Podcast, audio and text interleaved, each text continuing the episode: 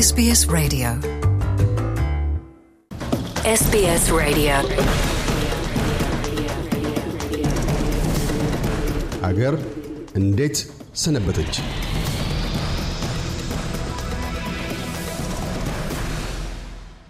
ጤና ይስጥልኝ የኤስቢኤስ አድማጮች፣ ደመቀ ከበደ ነኝ ከአዲስ አበባ። በሳምንቱ የተከናወኑ ዋና ዋና የሀገር ቤት ወሬዎችን አቀርብላችኋለሁ። ለጥቂት ደቂቃዎች አብረን እንቆይ። አብራችሁ ያላችሁት ከ SBS ራዲዮ የአማርኛው ዝግጅት ጋር ነው። የኢትዮጵያ መንግስት ያለምንም ቅድመ ሁኔታ ከህወሀት ጋር ውይይት ለመጀመር ዝግጁ መሆኑን ባሳለፍነው ሳምንት አሳውቋል። የኢትዮጵያ መንግስት ያለ ቅድመ ሁኔታ ለመወያየት ዝግጁ ስለመሆኑ ይፋ ያደረጉት አምባሳደር ሬድዋን ሁሴን ናቸው።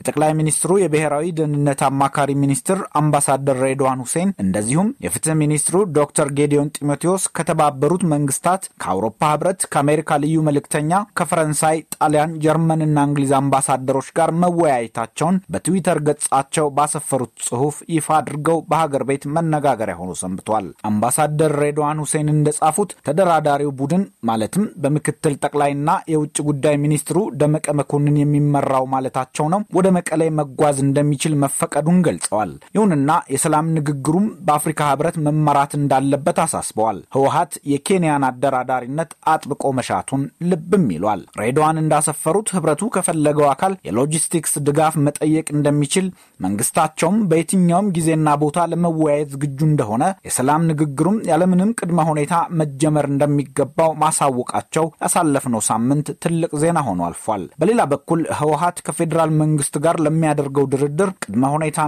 የጊዜ ገደብ ማስቀመጡን የህወሀቱ ሊቀመንበር ዶክተር ደብረጽዮን ገብረ ሚካኤል ባሳለፍነው ሳምንት በሰጡት ጋዜጣዊ መግለጫ መናገራቸውን ቪኦኤ ዘግቧል። ከሰላም ድርድር በፊት ግን መንግስት ለትግራይ ያቋረጣቸውን መሰረታዊ አገልግሎቶች እንደገና መጀመር እንዳለበት ደብረ ጽዮን አውስተዋል። ዶክተር ደብረ ጽዮን መንግስት መሰረታዊ አገልግሎቶችን የሚቀጥልበትን ቁርጥ ያለ ቀን አሜሪካኖችን ጠይቀው እንዲነግሯቸው የጊዜ ገደብ መስጠታቸውን ገልጸው መሰረታዊ አገልግሎቶቹ የማይጀመሩ ከሆነ ግን ውጊያ እንከፍታለን ሲሉ ማስጠንቀቃቸውን ቪኦኤ አክሎ ዘግቧል።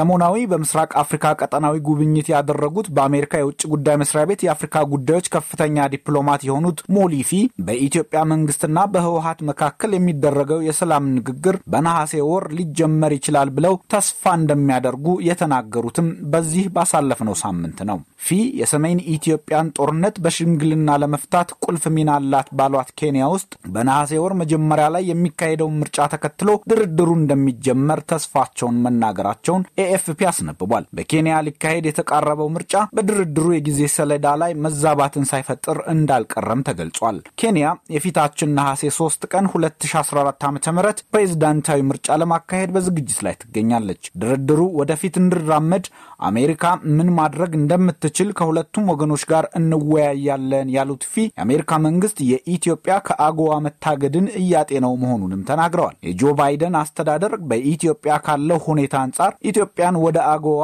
ተጠቃሚነት እንድትመለስ ለማድረግ የተሻለ ሁኔታ መኖር አለመኖሩን በቅርበት እያጤነው ነው ሲሉ ፊ ገልጸዋል። በተመሳሳይ የአሜሪካ የአፍሪካ ቀንድ ልዩ መልእክተኛ ማይክ ሃመር ከምክትል ጠቅላይና ውጭ ጉዳይ ሚኒስትር ደመቀ መኮንን ጋር ባሳለፍነው ሳምንት ተወያይተዋል። በሰላም ድርድሩ በሰብአዊ እርዳታዎችና በህዳሴ ግድብ ዙሪያ መወያየታቸውን የመንግስት መገናኛ ብዙሃን አሳውቀዋል። ከዚሁ የባለስልጣናት የኢትዮጵያ ጉብኝት ሳንወጣ የሩሲያው የውጭ ጉዳይ ሚኒስትር አዛውንቱ ሰርጌይ ላቭሮቭ በኢትዮጵያ ይፋዊ ጉብኝት አድርገው መመለሳቸው ሰሞናዊ የሀገር ቤት ሌላው አጀንዳ ሆኖ ሰንብቷል። የሩሲያው የውጭ ጉዳይ ሚኒስትር ሰርጌይ ላቭሮቭ ከምክትል ጠቅላይና ውጭ ጉዳይ ሚኒስትር ደመቀ መኮንን ጋር በሁለትዮሽ ጉዳዩ ዙሪያ መነጋገራቸውን የኢትዮጵያ የውጭ ጉዳይ ሚኒስቴር አስታውቋል። ሩሲያና ኢትዮጵያ በኢኮኖሚ፣ ንግድ፣ ሳይንስና ቴክኖሎጂ መስኮች ለመተባበር መስማታቸውም ተገልጿል።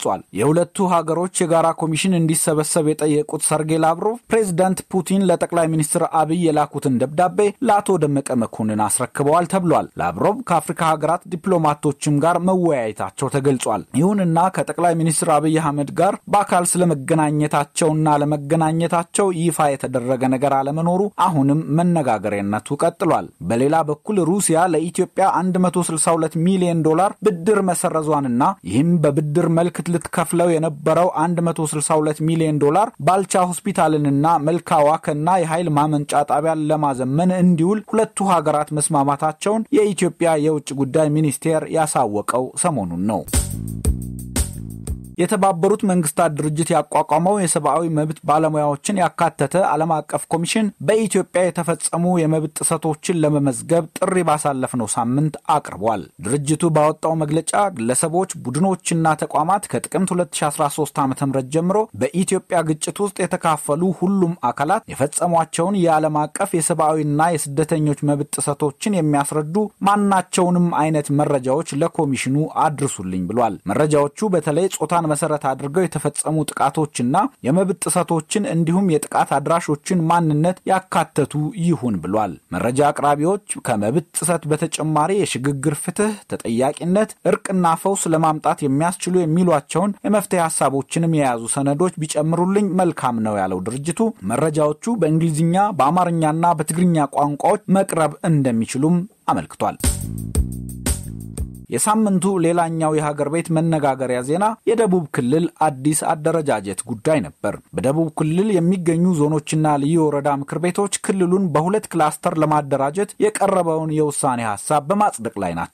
በክልሉ የተለያዩ ብሔሮች ሲነሳ የነበረውን ጥያቄ ይመልሳል ብሎም የሕዝቦችን አንድነትና እኩል ተጠቃሚነት በሚያጠናክር መልኩ ክልሉን በሁለት ክላስተር ለማደራጀት ይረዳል የተባለውን የአደረጃጀት ሀሳብ በክልሉ የሚገኙ ዞኖችና ልዩ ወረዳ ምክር ቤቶች በአካሄዱ ያካሄዱት ጉባኤ ማጽደቃቸውን የሀገር ቤት መገናኛ ብዙሃን ሲዘግቡት ሰንብተዋል። የጋሞ፣ ወላይታ፣ ጌዲኦ፣ ደቡብ ኦሞ፣ ኮንሶ ዞኖችና ቡርጂ፣ ባስኬቶና አሌ ልዩ ወረዳ ምክር ቤቶች በአንድ የክልል ክላስተር ለመደራጀት የቀረበውን ውሳኔ ሀሳብ አጽድቀዋል። በተመሳሳይ የሀላባ፣ ከምባታ፣ ጠንባሮና ሀዲያ ዞኖችና የም ልዩ ወረዳ ምክር ቤቶች ባካሄዱት ጉባኤም በአንድ የክልል ክላስተር ለመደራጀት የቀረበውን የውሳኔ ሀሳብ ከሰሞኑ አጽድቀዋል። የስልጤ ዞን ምክር ቤትም ከዚሁ የክልል አደረጃጀት ጋር አብሮ ለመጓዝ ማጽደቁ ተሰምቷል። በኢትዮጵያ የሶማሌ ክልል ጥቂት ስፍራዎች ሰርጎ እንደገባ እየተነገረለት የሚገኘው የአልሻባብ ሽብር ቡድን ቅስቀሳና ፕሮፓጋንዳ ኃላፊ የሆነው ፎአድ መሐመድ ክሌፍ በወዳጆቹ አጠራር ሸንጎሌን ጨምሮ ሶስት የቡድኑ ከፍተኛ አመራሮች መደምሰሳቸውን የኢትዮጵያ የመከላከያ ሰራዊት የኃይል ስምሪት ኃላፊና ጊዜያዊ የጸጥታ ኮማንድ ፖስት አስተባባሪ ሜጀር ጄኔራል ተስፋዬ አያሌው የተናገሩት ባሳለፍነው ሳምንት ነው። ሜጀር ጄኔራሉ እንደተናገሩት ባለፉት ቀናት ከኢፌድሪ የአየር ኃይል ጋር በመቀናጀት በተወሰደው እርምጃ የሽብር ቡድኑ ኢትዮጵያን ለማጥቃት ያዘጋጃቸውን የትጥቅና ስንቅ ዴፖዎቹን ማውደም ተችሏል ተብሏል። በተመሳሳይ የአፍሪካ ወታደራዊ እዝ ዋና አዛዥ ጀኔራል ስቴፈን ኢትዮጵያ ወደ ግዛቷ ዘልቆ የገባው የአልሻባብ ኃይል የከፈተውን ጥቃት በዋነኛነት ቀልብሳለች ማለታቸውን ቪኦኤ የዘገበውም በዚሁ ባሳለፍነው ሳምንት ነው። ሆኖም ቡድኑ በቀጣዮቹ ጥቂት ወራት ተመሳሳይ ጥቃቶችን ሊፈጽም እንደሚችል ጄኔራሉ አስጠንቅቀዋል ተብሏል። በአሜሪካ ወታደራዊ ባለሙያዎች ግምት በትንሹ 500 የአልሻባብ ታጣቂዎች ከኢትዮጵያ ድንበር 150 ኪሎ ሜትር ያህል ዘልቀው ገብተው ነበር ተብሏል። የሶማሌ ክልል ርዕሰ መስተዳደር ሙስጠፌ ኡመር ኢትዮጵያ ከአልሻባብ የሚሰነዘርባትን ጥቃት ለመመከት ከሶማሊያ ጋር በሚያዋስናት ድንበር ላይ የጸጥታ ቀጠና እንደምታቋቁም የተናገሩትም በዚሁ ሳምንት ነው። የሶማሌ ክልል ልዩ ኃይልም በአልሻባብ ላይ ከፍተኛ እርምጃ መውሰዱንና ድል መቀናጀቱን ለዚህም የክልሉ ፕሬዚዳንት ሙስጠፌ ኡመር ምስጋና ማቅረባቸውን የክልሉ መገናኛ ብዙሃን ዘግቧል።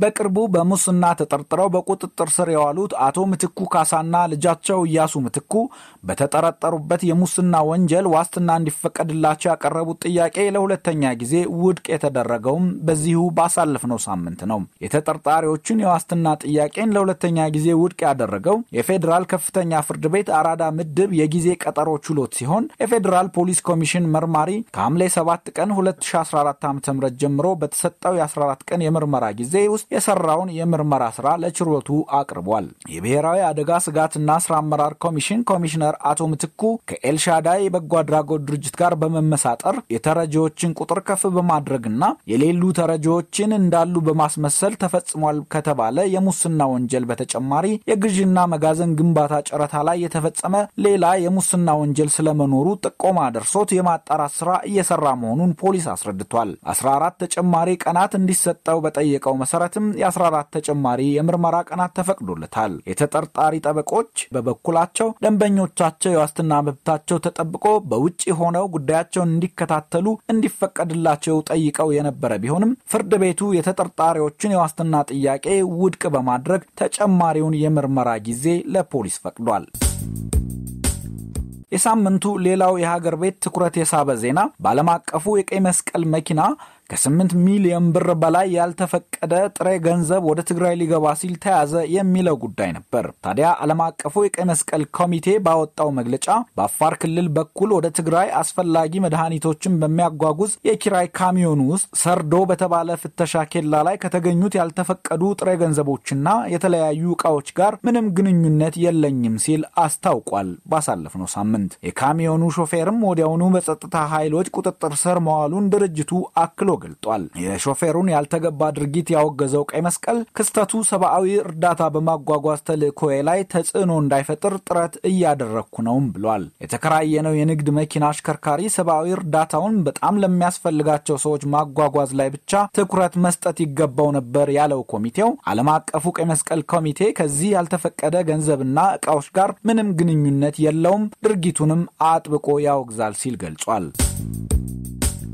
የግብርና ሚኒስቴር በቅርቡ የተከሰተው የዶሮ በሽታ በቁጥጥር ስር በመዋሉ ሕብረተሰቡ ያለምንም ስጋት ዶሮና እንቁላል መመገብ እንደሚችል ባሳለፍነው ሳምንት አሳውቋል። ሚኒስቴሩ ይህንን ያሳወቀው ከኢትዮጵያ የሕብረተሰብ ጤና ኢንስቲትዩት ጋር በመሆን ለኢዚያ በሰጠው መግለጫ ነው። ባሳለፍነው ሰኔ ወር መባቻ በቢሾፍቱና በምዕራብ አዲስ አበባ የተከሰተው የዶሮ በሽታ ወረርሽኝ በዶሮ እርባታ ቦታዎች ከፍተኛ ጉዳት አድርሷል ያለው ግብርና ሚኒስቴር በሽታው እንደተከሰተ ከግብርና ሚኒስቴር ህብረተሰብ ጤና ኢንስቲትዩትና ሌሎች ባለድርሻ ተቋማት የተውጣጣ ግብረ ኃይል ተሰማርቶ የበሽታውን ስርጭት የመግታት አፋጣኝ ምላሽ ወስደን ነበር ብሏል። ስለሆነም በአሁኑ ወቅት ምንም አይነት የበሽታ ስጋት ባለመኖሩ ህብረተሰቡ ዶሮና እንቁላል ያለ ስጋት በማብሰል እንዲጠቀም፣ ዶሮ አርቢዎችን በሙሉ አቅማቸው ዶሮ በማርባት ለገበያ እንዲያቀርቡ መወሰኑን ገልጿል። ኢትዮጵያ ውስጥ በህገ ወጥ መንገድ የሚኖሩ የውጭ አገር ዜጎች መንግስት እንዲመዘገቡ ባስቀመጠው የጊዜ ሰሌዳ መሰረት ካልተመዘገቡ ህጋዊ እርምጃ ይወሰድባቸዋል የተባለውም ባሳለፍነው ሳምንት ነው። የኢሚግሬሽንና ዜግነት አገልግሎት ባወጣው ማሳሰቢያ በተለያየ መንገድ አገር ውስጥ ገብተው ጊዜ ያለፈበት ቪዛና የመኖሪያ ፈቃድ ይዘው በህገ ወጥ መንገድ የሚንቀሳቀሱ የውጭ አገር ዜጎች በአስቸኳይ እንዲመዘገቡ ጥሪ አቅርበዋል። ምዝገባው የሚካሄደው በአዲስ አበባና በኦሮሚያ ልዩ ዞን ከተሞች በተመረጡ 125 የመመዝገቢያ ጣቢያዎች እንዲሁም በኢሚግሬሽንና ዜግነት አገልግሎት ቅርንጫፍ ጽህፈት ቤት እንደሆነ የተገለጸ ሲሆን ምዝገባው በተጀመረ በአንድ ሳምንት ውስጥ 60 ሺህ የሚጠጉ የአሜሪካ፣ የጣሊያን፣ የባንግላዴሽ፣ የኤርትራ፣ የብሩንዲ፣ የቻይና፣ የደቡብ ሱዳን፣ የጋና፣ የካሜሮን፣ የላይቤሪያ፣ የህንድ፣ የናይጄሪያ፣ የሶሪያ፣ የየመንና የሌሎች ሀገር ዜጎች ተመዝግበዋልም ተብሏል። በአዲስ አበባና በአዲስ አበባ ዙሪያ የኦሮሚያ ልዩ ዞን ከተሞች በሚደረገው ምዝገባ እስከ 180 ሺህ የሚደርሱ የውጭ አገር ዜጎች ይመዘገባሉ ተብሎ እንደሚጠበቅ ሪፖርተር ጋዜጣ አስነብቧል። ክቡራትና ክቡራን አድማጮች የሳምንቱ የሀገር ቤት ዋና ዋና ወሬዎች የሰማችኋቸው ነበሩ። በኦሪገን የዓለም አትሌቲክስ ሻምፒዮና በአራት ወርቅ አራት ብርና ሁለት ነሐስ ሜዳሊያ ከአሜሪካ ቀጥሎ በዓለም ሁለተኛ በአፍሪካ ደግሞ አንደኛ ሆኖ ላጠናቀቀው የኢትዮጵያ አትሌቲክስ ቡድን የጀግና አቀባበል በአዲስ አበባ አውራ ጎዳናዎችና በብሔራዊ ቤተ መንግስት የገንዘብና የመሬት ሽልማትን ያካተተ ደማቅ አቀባበል መደረጉ እንደዚሁም የታላቁ ህዳሴ ግድብ ሶስተኛ ዙር የውሃ ሙሌት መጠናቀቁ የተገለጸውም በዚህ ባሳለፍነው ሳምንት ነው። እነዚህ የሀገር ቤት ዋና ዋና ክስተቶች ነበሩ። የሳምንት ሰው ይበለን። እያደመጡ የነበረው የኤስቢኤስ አማርኛ ፕሮግራምን ነበር። የፕሮግራሙን ቀጥታ ስርጭት ሰኞና አርብ ምሽቶች ያድምጡ። እንዲሁም ድረገጻችንን በመጎብኘት on demand እና በ SBS mobile app ማድመጥ ይችላሉ። ድረገጻችንን SBS dot com dot au Amharic ን ይጎብኙ።